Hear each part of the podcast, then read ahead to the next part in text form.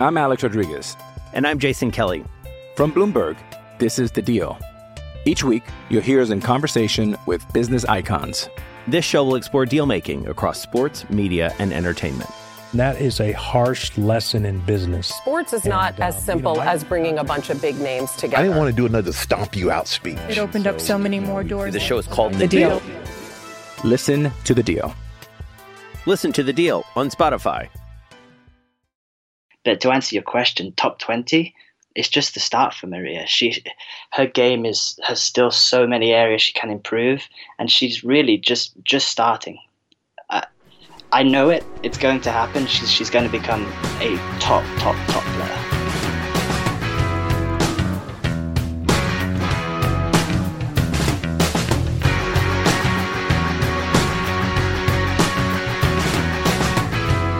Welcome to the Lucky Let Cord podcast, a Tennis Now production sponsored by Tennis Express and a proud member of the Tennis Channel Podcast Network. That voice you just heard was Tom Hill, the coach of Maria Sakkari.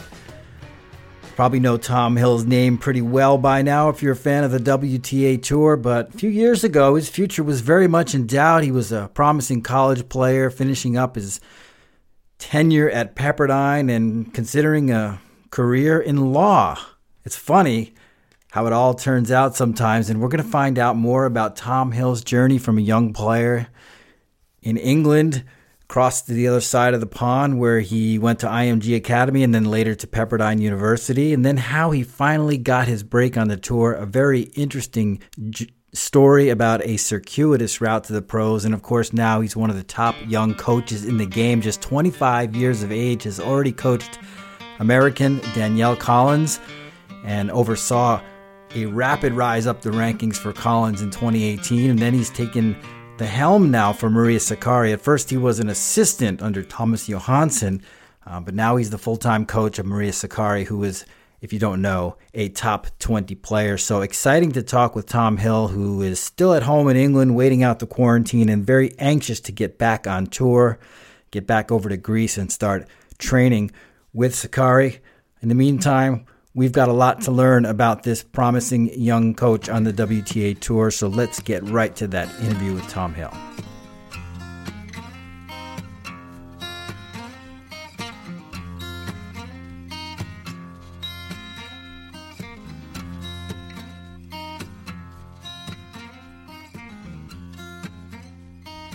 Hey, Tom Hill. I'll call you Coach Hill, Tom Hill. I don't know. What do you like to be called? Uh, Tom's fine. Hey, Tom, it's really a, a great pleasure to speak with you today. I'm, I'm psyched to have you on the podcast and to chat a little bit about your career. I mean, geez, you're just uh, 25 years old. Is that correct? That's correct. Well, first, thanks for having me. But yes, I'm I'm just 25 years old, so I'm I'm pretty young.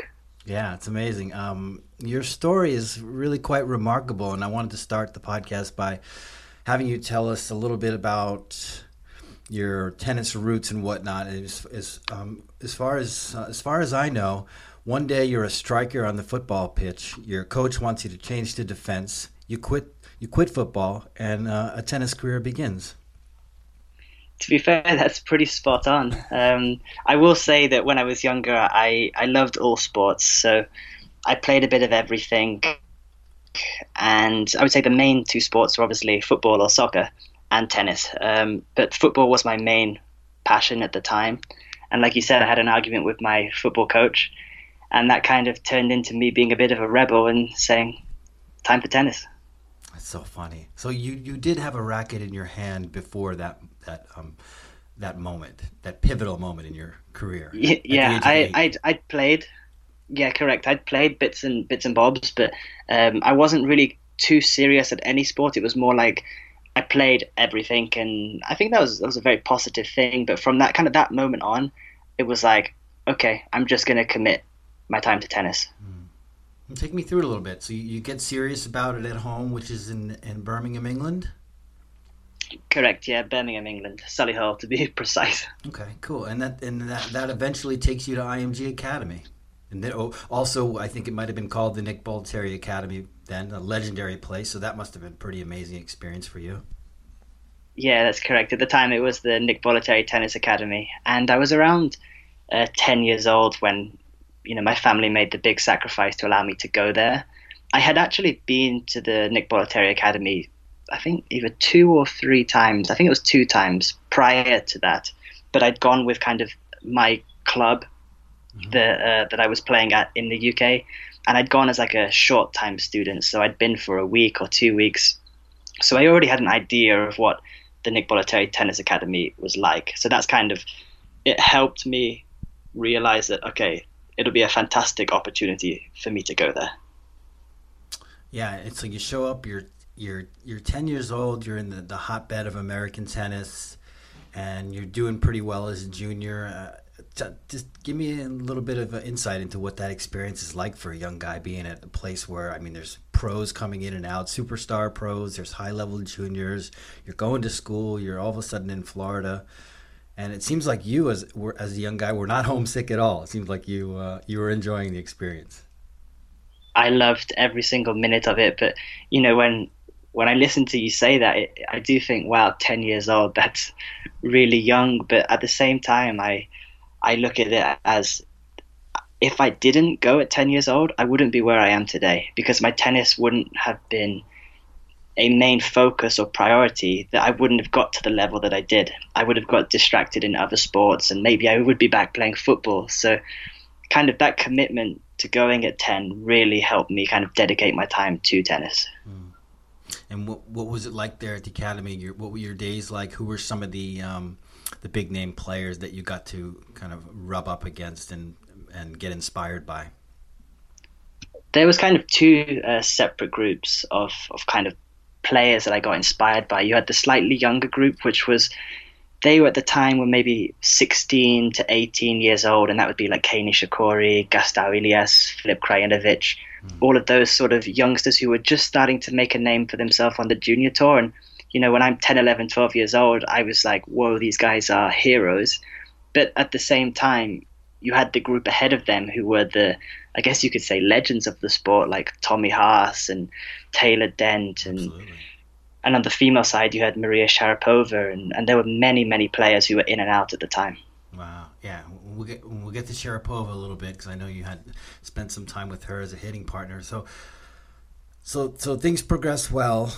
You you had a good junior career. Eventually, you made the break from IMG, started traveling. I believe you went to Argentina a bit and then back to Europe, back home to England, and and we're in hot pursuit of you know tennis career at that point, and, and potentially thinking about making the ATP tour. And you you did obviously pick up some ATP points. You had pretty nice run, and there's the package. yeah. Um, no worries. For me, it was. Sorry, yeah, I was wondering what that noise. My brother's just shutting the window. Um, yeah, so obviously my, my goal was to, to become a professional player myself and kind of I dedicated all my time to trying to be the best the best player that I, I could be but I guess it doesn't always kind of turn out that way. Um, when I came when I left IMG I went to Argentina and that was full-time training for my tennis. And then obviously moving back to Spain full-time training for my tennis. Um, but then I got a, a bit of a back injury when I was 17 18 which kind of put a little stop on my on my progress. It wasn't the reason why uh, I didn't wasn't able to get to the top of the game, but it was kind of right when I was starting to feel good about my game. It kind of slowed slowed down the program. I missed a whole year because of that back injury, and that was kind of when I made the decision with my parents.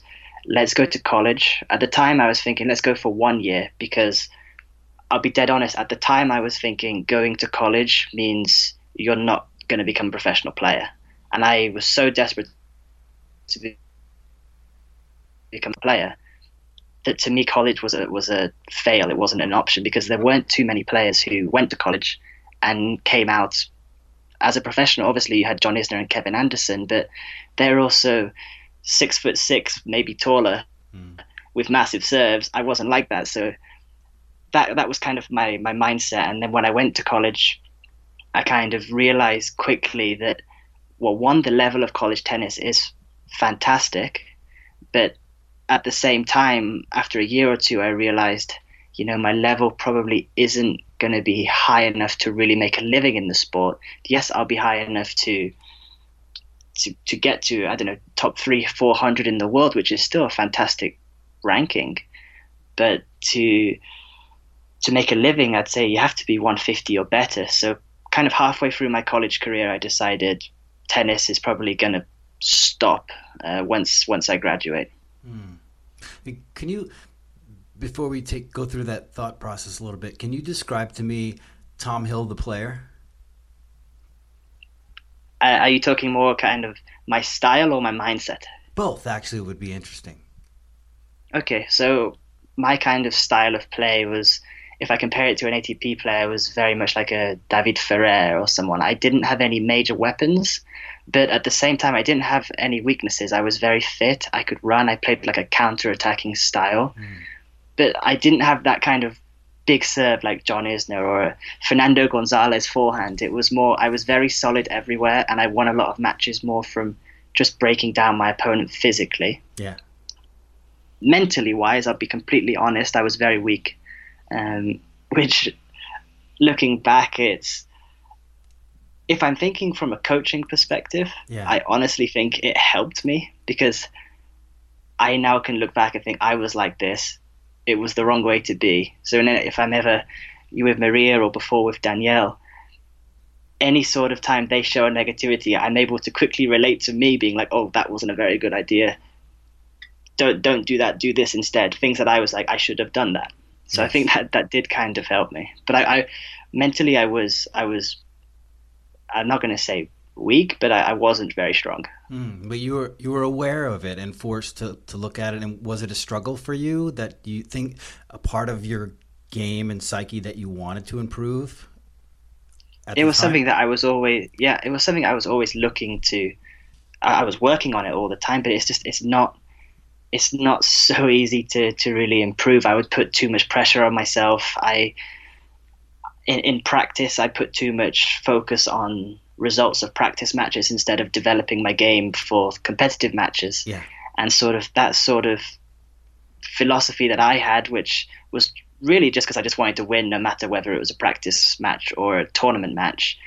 It really kind of peaked my game to a point where I, I couldn't develop any further because I wasn't willing to take any chances. Mm. And when you looked around, did you see other players having different mental processes that um, you looked at and said, "Oh, you know what? They they maybe have it right, and and I should think about it more that way."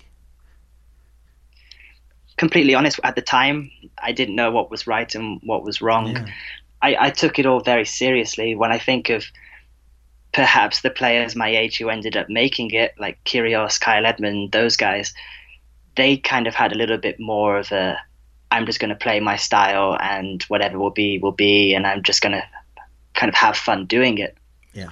So maybe that was that is the secret. Who knows? Mm. But um, it's it's very tough to say at the time. Yeah, and maybe those weapons you refer to that you you say that you lack, and that a guy like Kyrgios and a guy like Kyle Edmund with that massive forehand, th- th- that has to make it a lot easier on a player, a young player, to maybe relax at, as they develop definitely. But even as a coach now, I don't want people to kind of listen to this and believe, oh, I need to have weapons if I want to make it on tour because you really don't. You have to understand your strengths, your game style, and come up with a, a style of play that best fits that that kind of strategy. Because for me, there are many there are many players in the top 100 that have different styles.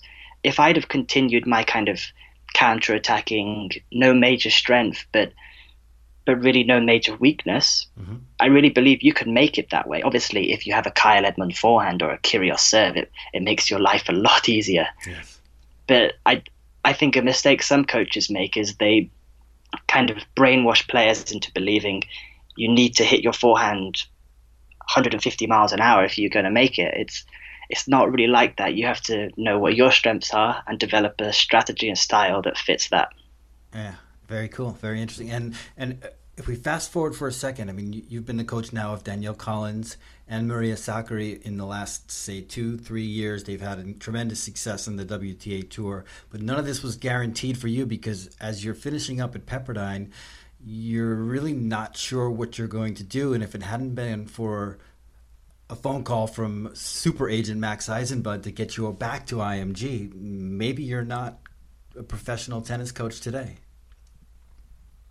Absolutely. I, I, I've told many people if I didn't receive that phone call, I definitely wouldn't be where I am today because I'll be completely honest, becoming a, a coach was never something I was I was thinking about. I was if I was actually looking and, and applying and actually I got accepted into law school. Mm-hmm. So that was kind of the direction I saw myself going. But that phone call changed things completely. Mm, tell us about it, how, how it developed. So if I go to the very beginning, it was I, I was I'd finished competing for Pepperdine, but I was in the summer finishing off my degree. I had a few more credits I had to complete, and I was kind of treating that summer as if it was as if I was a regular student because I'd spent the whole kind of my college career being a student athlete and trying to fit in tennis and school. And that summer, I, I kind of made the deal with myself that now tennis was over, I was going to do my studying. I took my academics very seriously, but I wanted to really live like a college life and go out and party and kind of just go full mode into yes. that. So I was going, I was going to bars almost four or five times a week. It was excessive, but at the time I was having a lot of fun. So we do have and something one in night, common. uh, but um, but but one night I was at a bar in Santa Monica, and I bumped into an old teammate of mine. He was asking me what I was planning on doing, and I said, honestly, I'm not sure. Perhaps law school.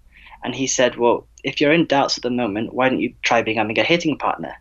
And I was kind of like, you know, not many players on the WTA tour actually have hitting partners anymore. Maybe that was kind of five to ten years ago that was more common, but really, if you're not Serena Williams or Maria Sharapova, you didn't really have a hitting partner. And he was like, well, this agent keeps texting me, but I don't want to do it. How about I give him your number? Turns out that agent was Max Eisenbud, wow. and a few weeks later, I got a phone call from him. To, to go to IMG and, and have a hit with Maria. Exactly. So he, he called me and was like, um, "Can you can you come to, to Florida IMG Academy to hit with Maria Sharapova? And the first thing that went through my mind is obviously I said absolutely, but I had a moment of panic. I'm thinking I haven't touched a racket for three months. Yeah. I'm probably out of shape. I don't even know if I can still hit a clean ball because it was the first kind of time where I'd taken, you know, a large amount of time away from tennis. So I remember the night before or flying to Florida, I was like calling like anybody in like the the California like Malibu area. Can I hit with you? I need a hit urgent. So I hit I hit with one of my my friends, and uh, that was when I was like, okay, I can still hit the ball. I'll be fine. Yeah. And I flew to Florida, hit with Sharapova. It went great, and obviously Sharapova still had Kuznetsov, her her coach hitting partner, right before she retired.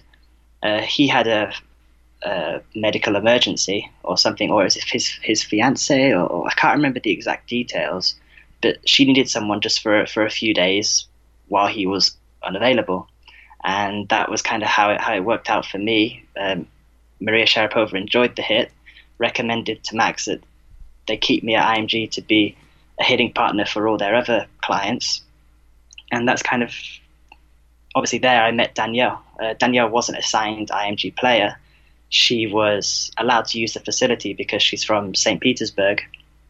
Um, I actually wasn't allowed to hit with Danielle. I was allowed, but my focus had to be more the signed IMG players. Right, right. And if I had free time after that, I could play with Danielle. And Danielle was such a lovely girl, and she would keep, she was persistent, kept asking to practice with me. So I just, I'd hit for three, four, five hours with the IMG signed players and then make extra time to hit with Danielle, who at the time was around 250 in the world. Mm.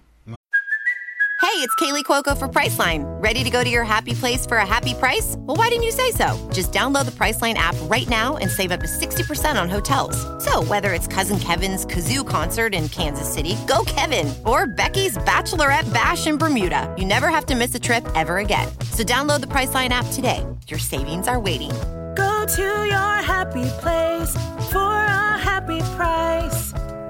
Go to your happy price, Priceline.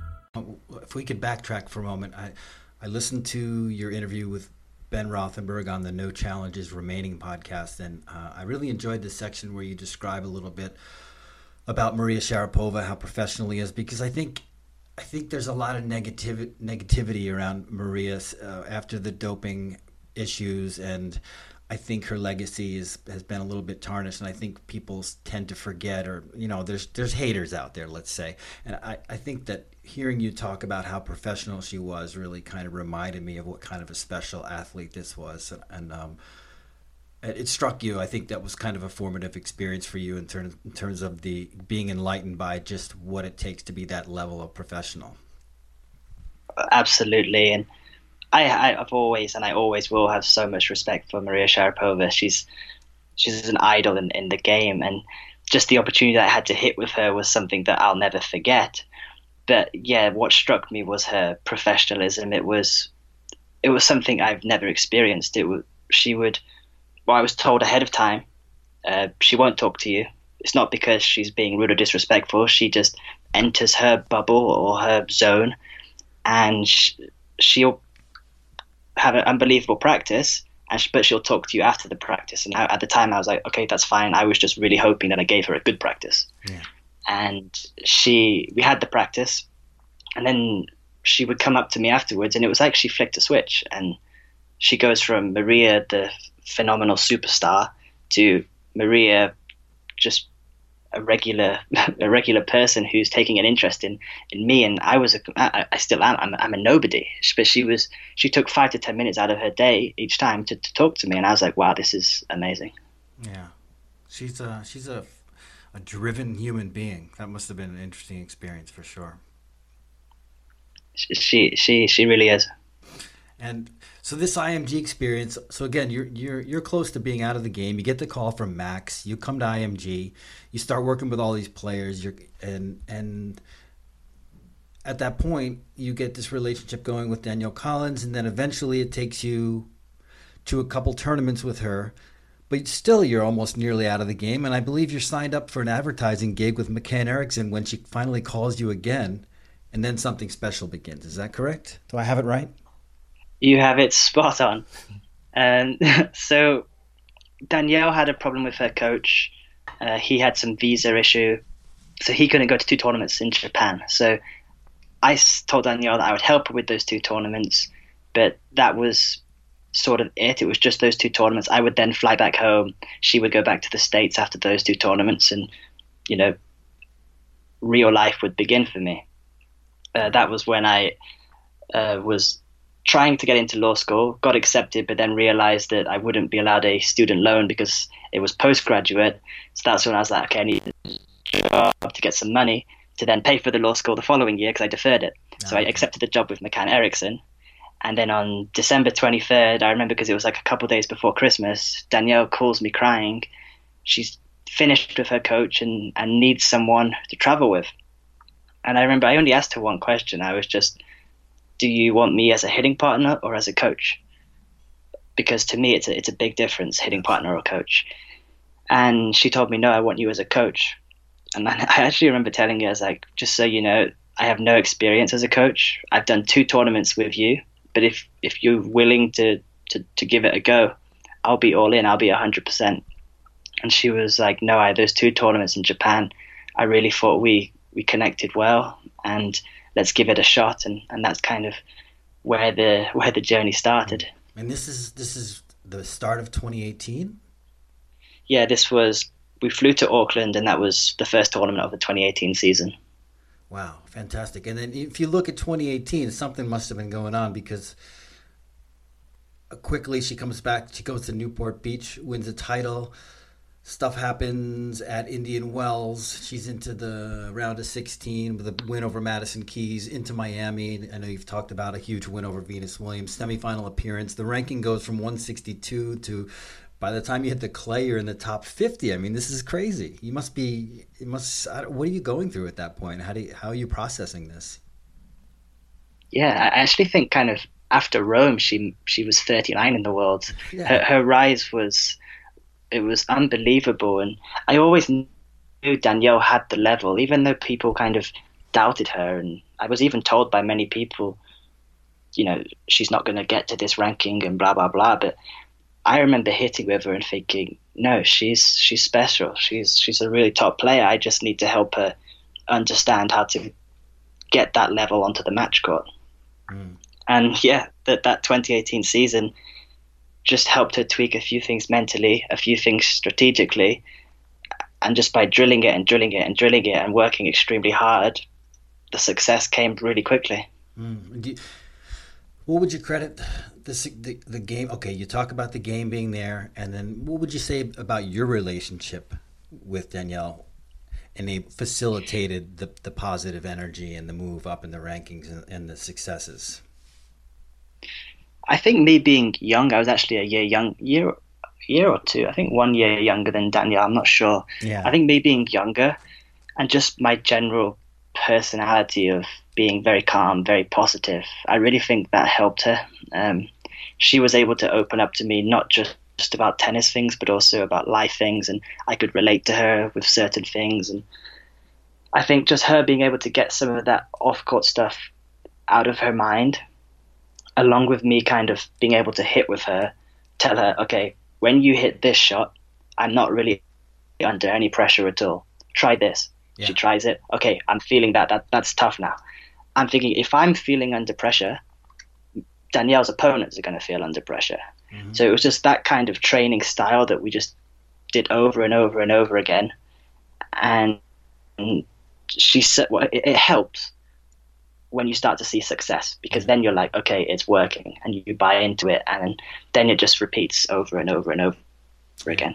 And here's here's what I find fascinating and, and one of the things that I wanted to talk with you about in this podcast is the job security with coaches on tour in general. It can things can happen fast and then they can be over. And what I don't understand and I, I mean I do understand on some levels is that how you can have so much success and have it be over so quickly as it was with her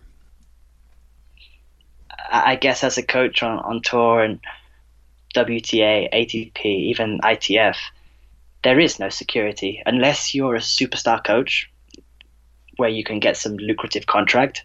Yes. It's rare to have a contract and I guess it's just something you have to accept that I learned immediately with Danielle that you even when you're having success that other people are thinking, wow, like look how well they're doing, it can end just as quickly as you get the job, you can lose the job. Yeah. And and you're 22, 23 at the time. Things did end. You land on your feet. You hook up with Maria Sakkari, and, and I've heard her name pronounced Sakari Sakkari. Can you can you confirm? How do you pronounce it? I say Sakari. Sakari, um, and she's okay with that. Just to clarify, she, she she's okay with it. Uh, she's never told me don't say Sakkari. Uh, okay. Okay. But to be honest, I, I call it Sakatak. Sakatak, yeah, that's a good one for me too.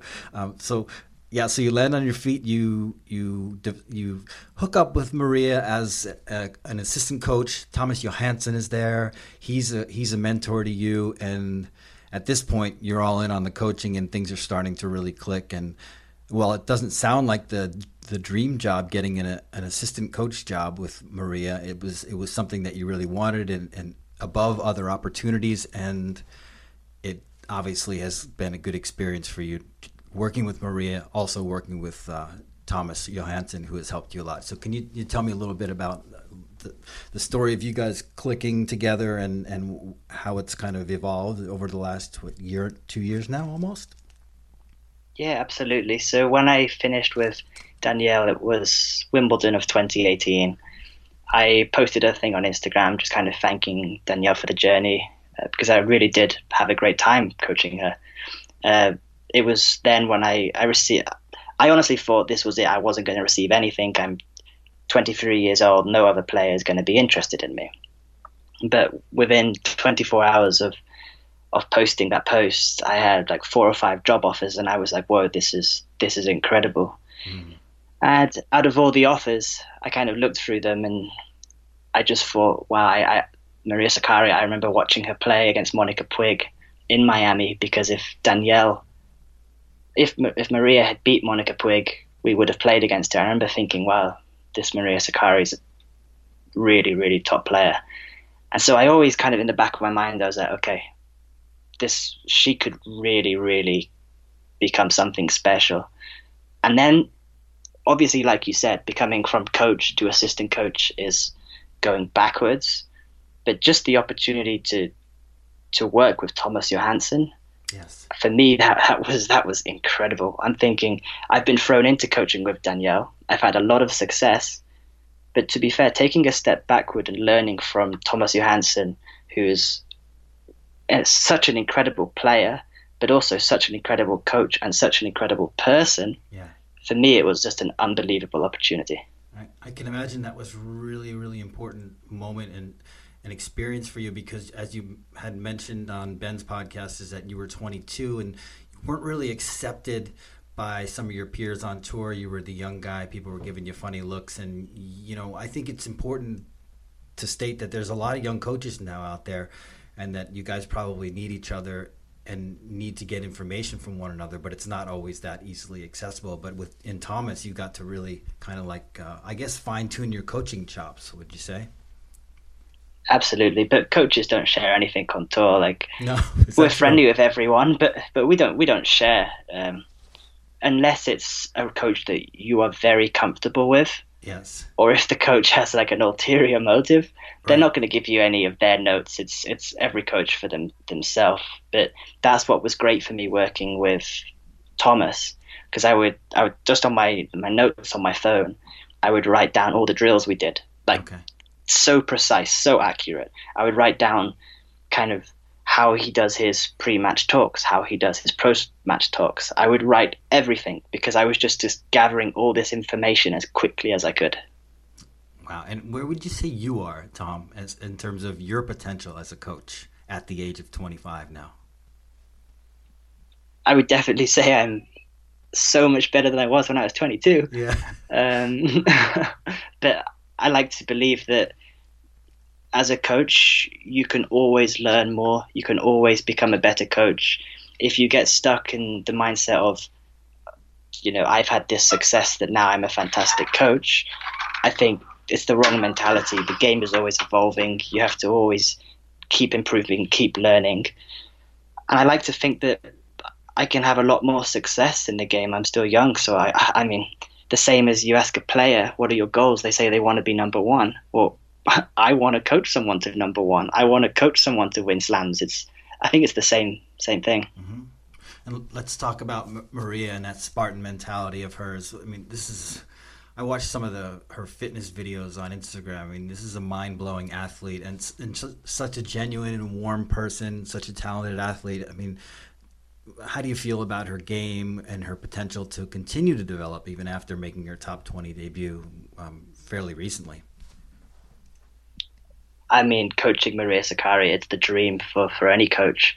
Not only is she such a hard worker, but she's also such a kind and genuine person. So just working with her, it's honestly, it's fantastic. But to answer your question, top 20, it's just the start for Maria. She, her game is has still so many areas she can improve, and she's really just just starting. I, I know it. It's going to happen. She's she's going to become a top, top, top player. Mm. And you mentioned some improvements, and without being critical, um, more being po- positive, wh- where is there? Where is the upside? I mean, I, at this level of elite tennis, hitting the top twenty is an amazing achievement in and of itself. But then, how do you keep going higher? Where, where do you think she can gain, continue to gain ground? I'm, I'm not going to say anything about her game because we've got to keep some things private. But yes, of course, obviously, uh, there's this, like I said, that she can she can improve all areas of her game. But at the same time, it's all kind of new experiences yes. for Maria. She she's relatively new to playing at this top level, and every kind of slam or major tournament that we play, I can see her getting more and more comfortable with it. Yes. And once it becomes really comfortable, that's when the results are going to suddenly start to fly up, even higher than they already are. Mm. What's your favorite thing about Maria Sakkari, the player? The player? Yeah. It's it's her. If we forget about any of her work ethic and all of that stuff, it's her desire to constantly want to improve and better herself. I see it all the time with players, and to be honest, this was my problem. You get comfortable with how your game is, and the idea of trying to improve certain weaknesses or try things that maybe you're not very good at are kind of, oh, I don't want to do that. I'm going to do what I'm comfortable with. But Maria is always asking me, what can I improve? How can I improve it? Okay, let's do it. Oh, it's a big change. No worries. Let's do it right now. I'm a quick learner. Let's do it. It's that sort of drive yeah. that it's inspiring, really. And it makes me want to just keep working harder and harder because I'm like, she wants to keep improving. So let's keep helping her improve. And, and that also, that kind of, she's also incredible at never settling. She has a goal she reaches the goal. She's always done it. Yeah. And then she's immediately setting an- another goal. It's not like, okay, let's celebrate that I hit this goal. It's, okay, maybe we didn't set the target high enough. Now let's set yeah, an even higher target. And that's pretty cool. And a higher target. And it's just that relentless, that relentless kind of just pushing herself and pushing herself. That's what why I know she's going to become one of the best players.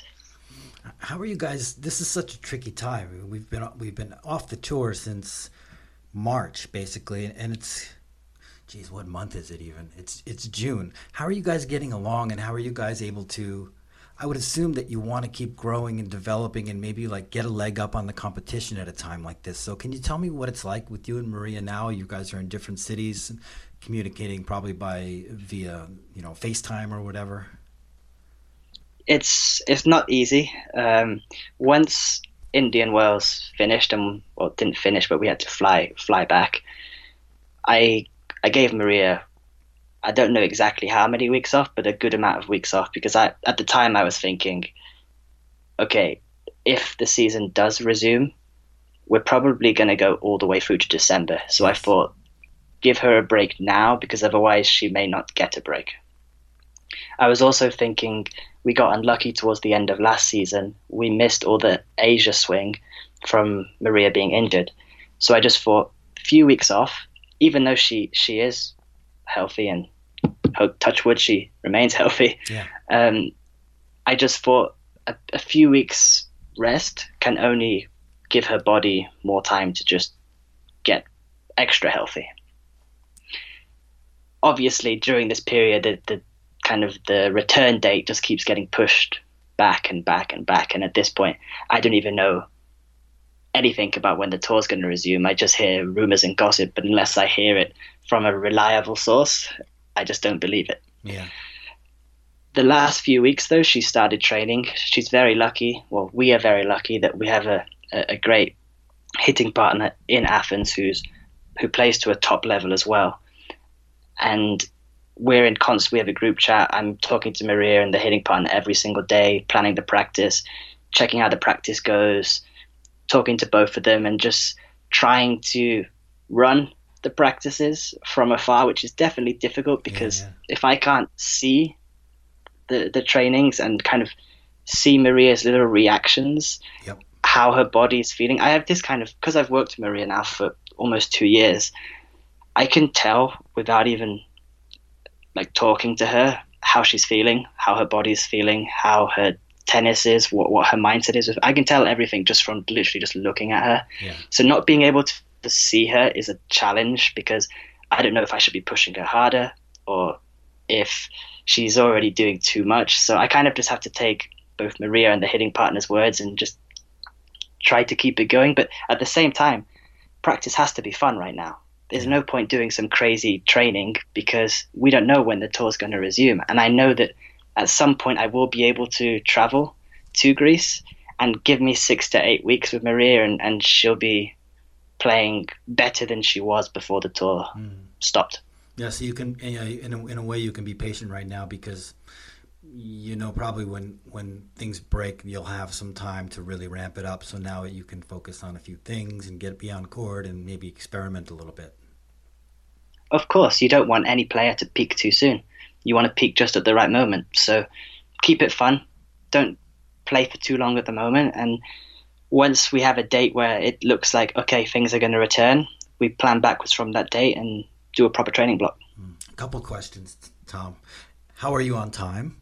because I have a few more questions if you don't mind. Oh, I, I have as much time as you want. Oh, this is fantastic. And then uh, maybe we'll circle back to Maria, but the talk about the coronavirus pandemic has kind of triggered a thought that I had about um, some of the stuff I've been reading. We've all heard about the player relief fund and how difficult it is for players.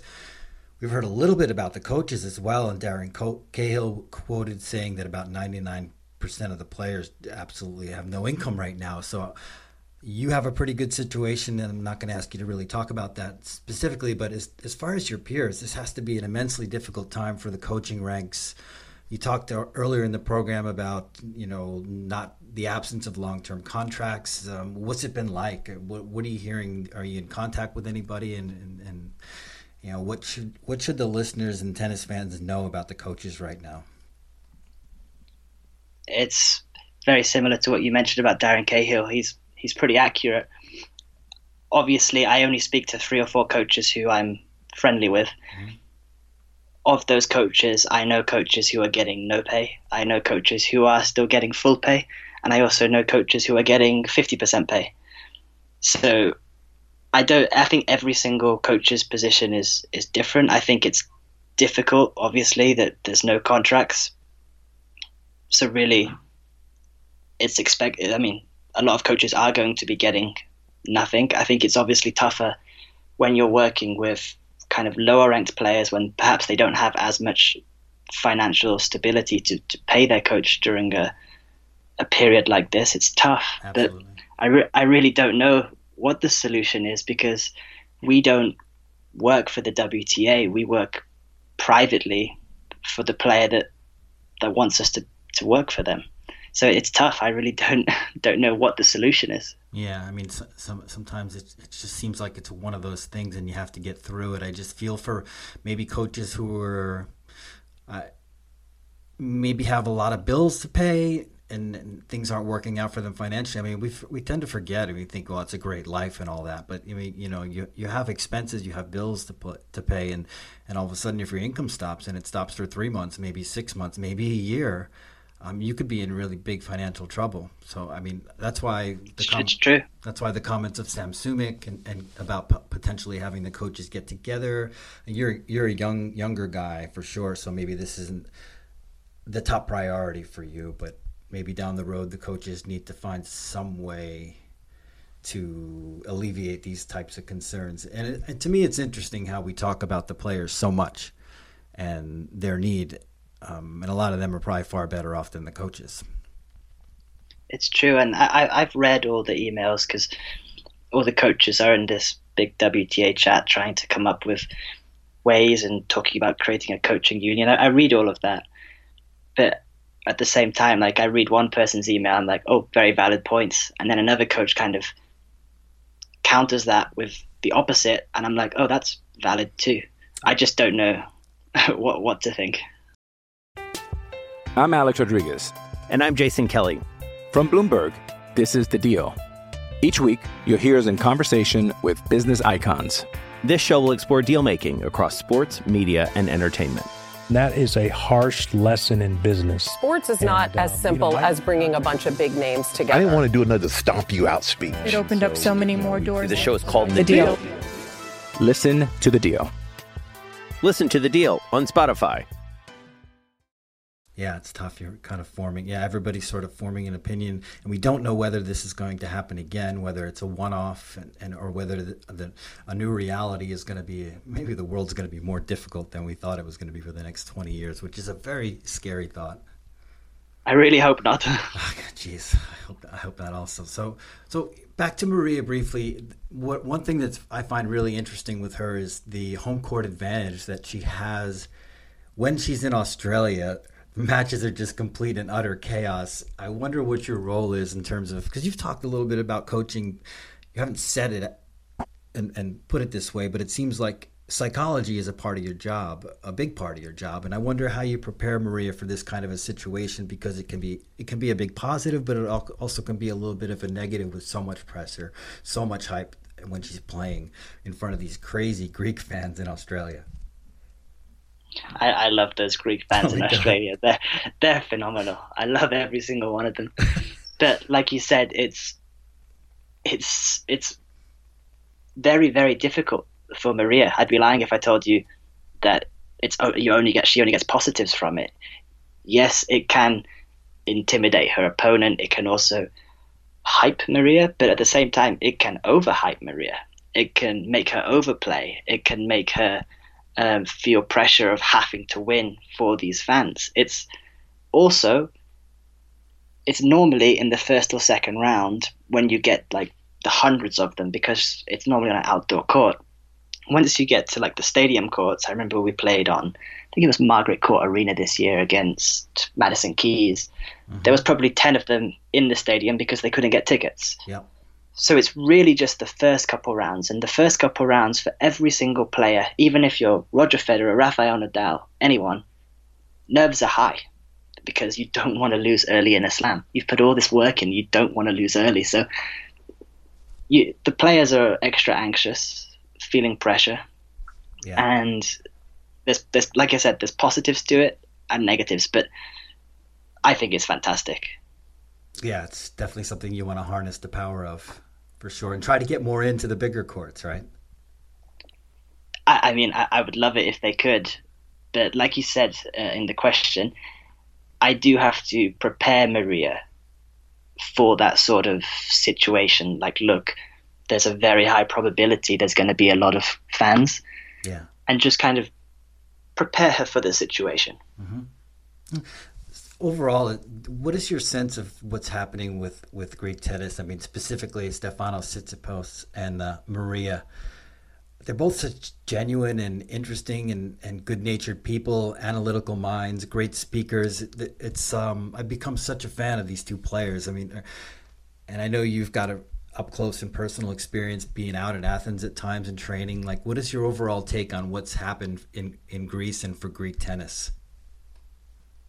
I I believe that Maria and Stefanos are, are going to just transform Greek tennis like nothing they've ever seen before. I think both of them are going to become such huge names in the sport.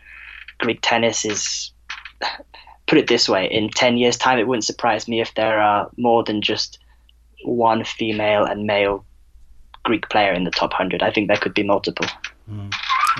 And do you base this on your experience when you're over in, in Athens training? And, and what is the overall vibe over there? It seemed, I, I was in Greek a couple years ago, and already people were, um, a lot of people were aware of, of those two athletes. It was pretty cool to see. Absolutely. Everybody knows who Maria is, everybody knows who Stefanos is. And yeah, it's it's also like you said because they're they're such great, genuine kind people, but also such hard workers and just the type of athlete that you want to look up to, you're going to get lots of young players just trying to be like Maria or trying to be like Stefanos, and it, it, can only help. Mm-hmm. What and how much time do you get over in Greece? Have you spent quite a bit of time over there, and what do you think of the place? yeah, I'm in, I'm in Greece more than I am at home in Are Birmingham. You? Are uh, you? Not, yeah. Good situation. Many, many, many, many weeks more. Um, I love it there. Everybody is so kind. Also, the Greek food is fantastic. Mm. Um, but yeah, it's such a great place to train. Maria feels so so comfortable and happy to be in Greece, to be at home with her friends and her family, and it's for me. I'm more than happy to travel out to Greece to uh, kind of enable Maria to train in that sort of environment because that's what's going to help Maria improve. If I say no, we have to go here to train or there to train, Maria's not going to be as comfortable as she is as at home. And I'm all about doing whatever's best for the player, and it's been working so far. Mm. I hadn't thought about that. So th- this is a decision that you you guys um, collectively came to and, and had to discuss a bit about where to set up the base. No, we haven't had to do that. Um, I've just always been willing to, to go to Greece. I'm more than happy to go there. I love it there. The club is called Tatoi Club in Athens. Okay. It's beautiful. It's honestly possibly the best club I've ever been to in the world.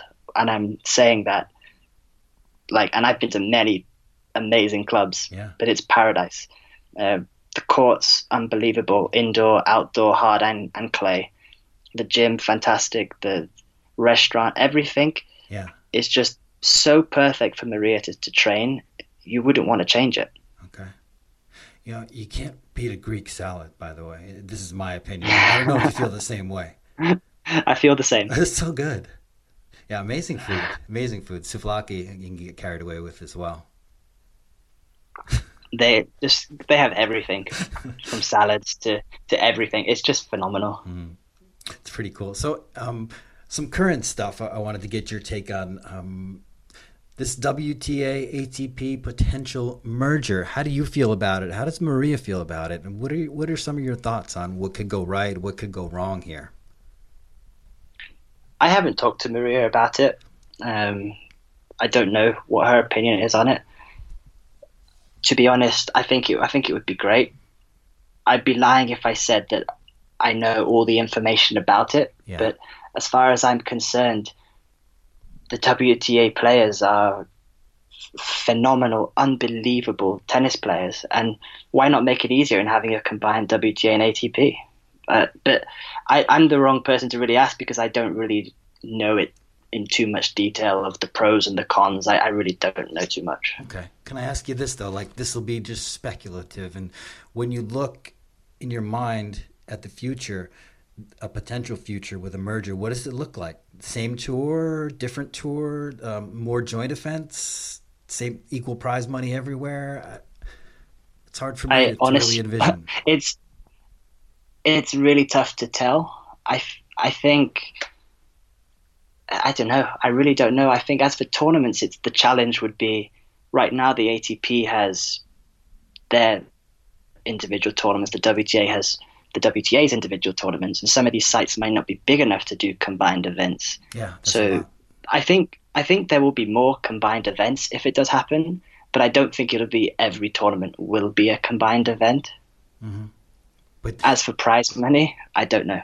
I I don't know. But in your mind, because you said it was good originally, you said it sounds like a good idea. So you, what makes you feel that it would be good? It's just an elevated status for the sport or for the women in general. Like a, it'll be a step up for the women in terms of their status and how they're perceived on the worldwide scale in terms of you know being athletes and whatnot. Uh, no, I don't. I don't think that the women need that at all. I think the WTA tour is already a, a very well established tour that it wouldn't be a step up. I would just see it as two brilliant tours coming together to become even stronger. Mm. There's so many top WTA players who have millions of fans. They're very marketable. They're they're huge brands, yeah. and bringing that to the ATP would also help the ATP. So it's it's not like bringing the WTA to the ATP just helps the WTA. I believe it it makes tennis stronger in general and just from a tennis perspective, wouldn't it just be better? But that's my opinion. Yes. I don't, but like I said, I, I haven't looked into it too much. I've just kind of read. Yeah, um, yeah, yeah. But I will like kind of defend the women and say I don't think they need. I don't think it's like oh, WTA players need the ATP. I think there are many top WTA players who are huge huge superstars already. Absolutely. I mean, you can make the counter argument and look at the uh, ATP Tour down the road a bit without the, the big three, big four. Um, they might, they would benefit more from from what they would get out of it than the WTA might benefit. I mean, you could definitely say that for sure.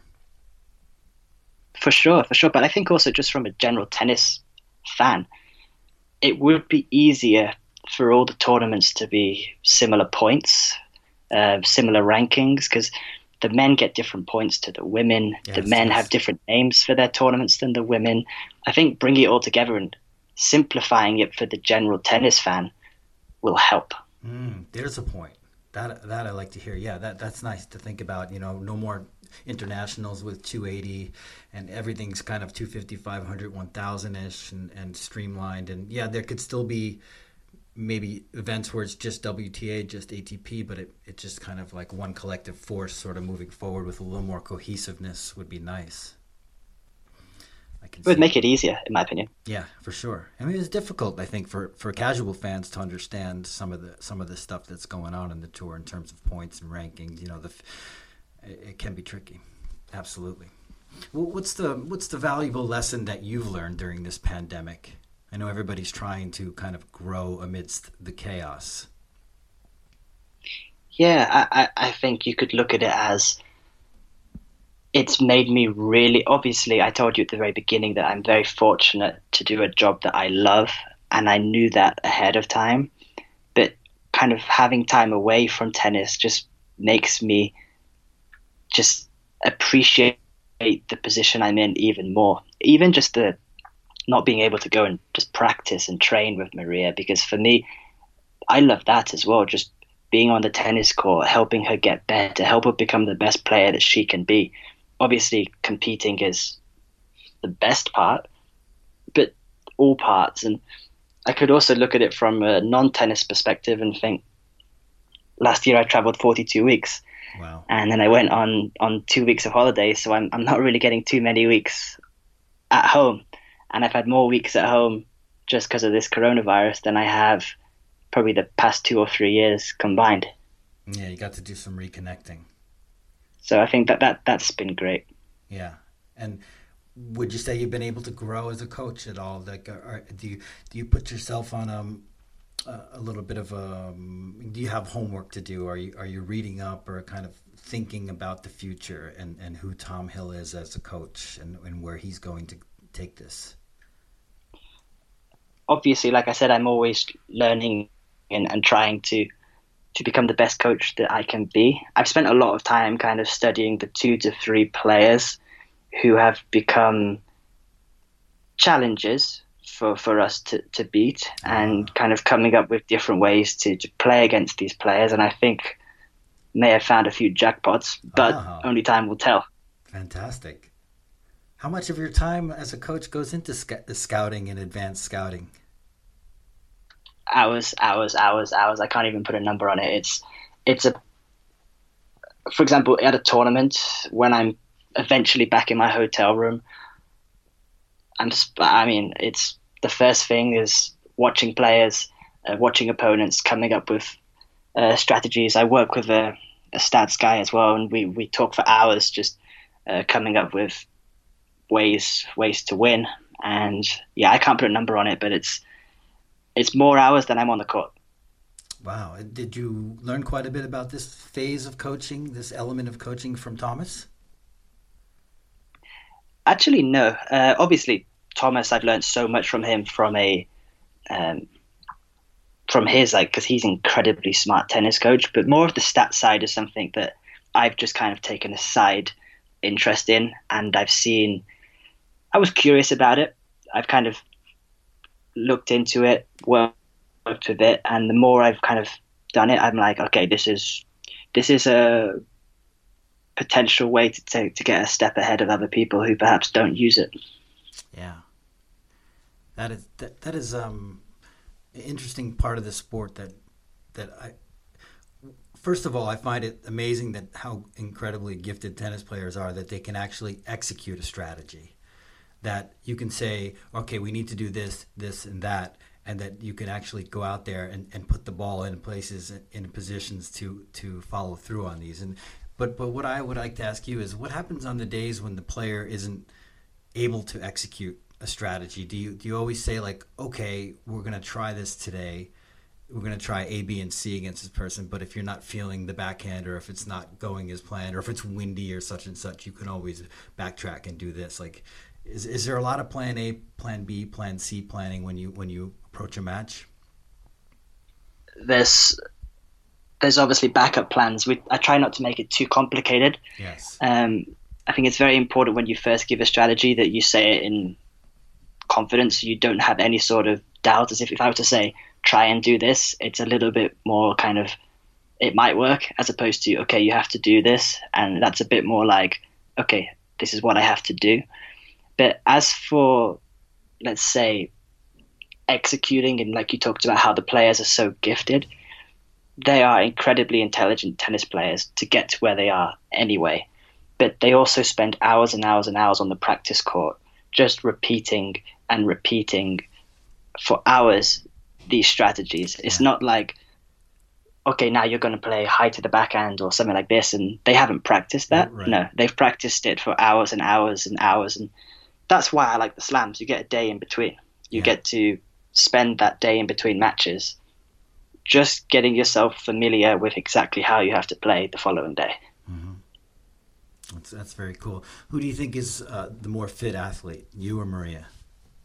Oh, Maria. And I say this, I say this because I just watched this video of you doing push-ups slowly and perfectly, might I add, for three minutes and fifty-four seconds. I lost count on how many it was, but that was remar- that was remarkable. I, I, how many push-ups are you doing each day? Is this is this? Uh, you've got this. Um, you've got the Spartan mentality as well. It seems.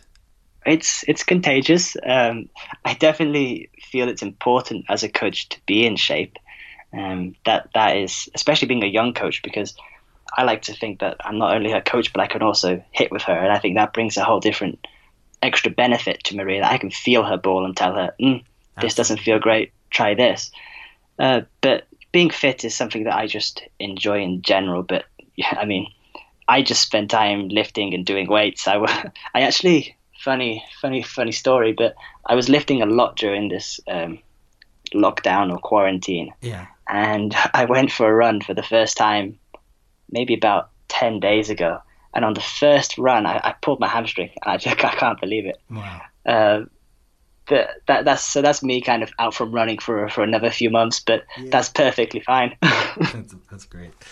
Uh, well, the push-ups, I must say that that was impressive. I mean, it looks like I'm guessing it looks like you can do hundred push-ups without in, in one set if you do them Yeah, a I rapid ca- I- clip. yeah, I could do hundred now. Uh, at the beginning of quarantine, I could do seventy. Oh my um, and now I, I can do 100. But Thomas Fabbiano actually challenged me to do um, 100 double unders in a row, and that I can't do yet. So that's that's my next challenge. All right, give it time. Give it time. All right, I'm gonna I'm gonna, I'm gonna hit you with um, one one or two more questions on the same topic, if that's okay. Absolutely. On court coaching. First of all, what do you feel about the switch, which we really didn't get to experience much, and have we've it was talked about. It was news that was broken that you're able to now coach at everywhere but the slams from the stands. What do you think of those new rules, and um, how is it sort of? You guys are always looking for an edge, right? How, what is your strategy, and how do you implement that? Is it? Do you see it as important? I think it depends. Um, I think if a coach has done their job properly, the player should not really need uh, to have constant communication with the coach. The player should be very clear with what they have to do. If they need to change something or if something's urgent, you can tell them, but that's when you have the on court coaching. I do like the idea of being able to communicate, even if you want to tell them something non tennis related. Yeah. The problem I found is, and it was very new because I only started in Dubai, I believe, Yes. but there are a few kind of courts where just the location isn't properly kind of planned out. When Maria was playing against Sabalenka in Doha, I was sitting pretty much in the seat next to Tursunov. So me talking to Maria, hmm. Dimitri can hear everything everything I'm saying. Right. So that kind of defeats the purpose a little bit. And if Dimitri can speak in Russian to Aryna, that's a bit of an advantage. I don't understand Russian. Yeah, for sure. Um, but again, I think if a coach is with the on-court coaching, if a coach has done their job and pro- properly planned the player for plan A and then a backup plan, yeah. it doesn't. You don't need to be talking after every single point. I think that's too much. And do you find it tricky overall going between there is on court coaching at, at the at the mandatory and international events and then you go to the slams and there's not. I mean, how do you prepare an athlete for some for these drastic differences between events, especially when the the big event, the slams, the biggest event, it doesn't have the on court coaching like it's got to be somewhat tricky to kind of go between those two. Absolutely, it's it's been a challenge that I've been working with Maria for two years now. And in Australia, you know, it was the first time where I started kind of like writing notes for her to actually have in hand with plan A, plan B, plan C, like Yeah. just backup plans that she could look at. She didn't need it every match, but I remember against Madison Keys, she she told me that it really helped her. Um, the positive thing with the, the slams is, like I said earlier, you get a day in between matches. Yes. So there's you get more time to properly plan and practice the way you want the player to play. If you're playing in a tournament where you're playing a match every single day, you can finish a match at six, seven. Have to quickly do media, stretching, uh, go to dinner. By the time I get back to the, the hotel, I have very little time to come up with the perfect strategy for the, the, the following day. And some people could be thinking, oh, but you probably should already have the homework on if you're playing this person. And the answer is I do. I have notes on every single player on the WTA tour, but you have to make sure that those notes are still relevant. If I have notes from a month ago on, let's say, Ashleigh Barty, right, I have to confirm that those notes are still accurate because the last month she might not be feeling a certain shot. Yeah, that's so true. It's it's uh, the evolution of what you need to focus on is has to be really up to date, right? And with the on-court coaching, another question that I'm always fascinated with is like, does anybody out there, if they had their choice, they would go without the mic, right? I mean, it's um, it seems like the mic is for television, and what you guys need to do would really be better if it was confidential. I get it for the for the for the fans, and I think it's been a good thing, but it's also another. We're talking about having on court coaching at slams and, and not at other events. This is another tricky thing that you guys have to navigate. I always find myself having to think kind of like five seconds in advance of what I'm trying to say to make sure I don't uh, say any bad words because you can forget that you have the mic on. Yes. Uh, but then I think if you're going to have on-court coaching, it's good for the fans to to hear what's being said. As a fan myself, when I'm not watch, watching Maria, I'm just watching other WTA matches. I enjoy listening to the coach and player dialogue. Absolutely. So I honestly don't think my conversations with Maria would change too much. I mean, maybe there'd be the odd more bad word thrown in every now and again, but at the end of the day, I am not really bothered about what I say as long as what I say helps Maria win. That's right. to me, her winning is the only thing that matters. So whether I talk tennis, strategy, psychology, motivation, it, it wouldn't change yeah. just because I have a mic or if I don't have a mic. Okay. Because I always get the feeling there might be secrets or things you want to say, like, hey, look, she's gonna fold here. She always does. Remember what we talked about, and then you know things that you would pay for when when all of a sudden this the footage goes on Twitter, or maybe secrets that you wouldn't want to reveal, things that you kind of knew about an opponent that maybe the opponent didn't even know about themselves, and these kinds of things. Yeah, I mean, I feel maybe that's why a lot of my on-court coaching videos go on Twitter is because I really I don't filter it. I just say it how it is. If I've had matches where I've gone on court and I've literally said, I don't care if this person can hear what I'm saying. This is what you have to do. Yeah. yeah. Um, because I'm employed by Maria to help Maria win. I would never say anything bad about another player, but if it, if I have to say something strategic to help Maria, I'm going to say it. Yeah, I think that's the best way to proceed, right? I think it's the only way. If I if I was to come on court and hide information that I think could help Maria, and by hiding it, Maria loses the match, I haven't done my job. Yeah. I have to do my job. And if my job requires me to sometimes say something that maybe shouldn't be said, but it helps Maria win, it helps Maria win. There you go. I mean, that's, yeah, that's, that's the perfect way to look at it. Perfect way.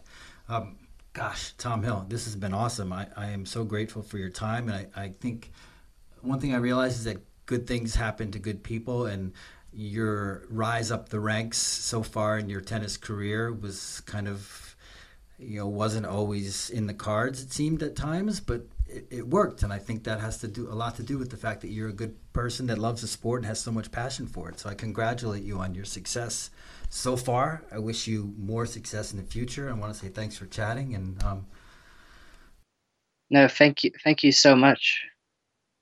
No i really appreciate you you saying oh that's really really kind of you and thank you for taking the time to also talk to me i, I enjoyed chatting with you yeah, it's really it's really cool. And um, when do you think we're going to get back and uh, see you see you on the job again? That's what I want. I hope as I, I hope as soon as possible. I've read. I feel like I know even as much as everyone else, or maybe not even as much as everyone else. I've I've seen the articles on Twitter from the New York Times about U.S. Open and uh, chartering flights and all of that sort of stuff, and maybe playing Cincinnati also in New York. I, mm. I've read just all I've read is what everyone else is has read. So I just hope we get some tennis this year because I really miss it. This edition of the Lucky Letcord podcast is a wrap. Special guest Tom Hill. I think we went over our time limit a little bit there, but such so much interesting stuff to talk about. What a fantastic journey he is on. Look forward to tracking him over the next few years, and um, hopefully he'll continue to move up the coaching ranks, and hopefully he'll end up coaching a number one player someday. So thanks for listening to that interesting interview want to give you guys a couple of reminders of where you can find us on social. First of all, we love it if you rate and review the podcast. Just go to Apple Podcast, type in Lucky Letcord Podcast, and voila, you shall be there. You can also find Tennis Now on the web. Of course, we're at www.tennisnow.com. You can find us on Facebook at facebook.com slash tennis now. You'll find us on Twitter at tennis underscore now. Hit us up anytime. We love to chat about the sport of tennis. Until next time, hope you guys are well, be safe, and we'll talk to you soon on the Lucky Letcord podcast.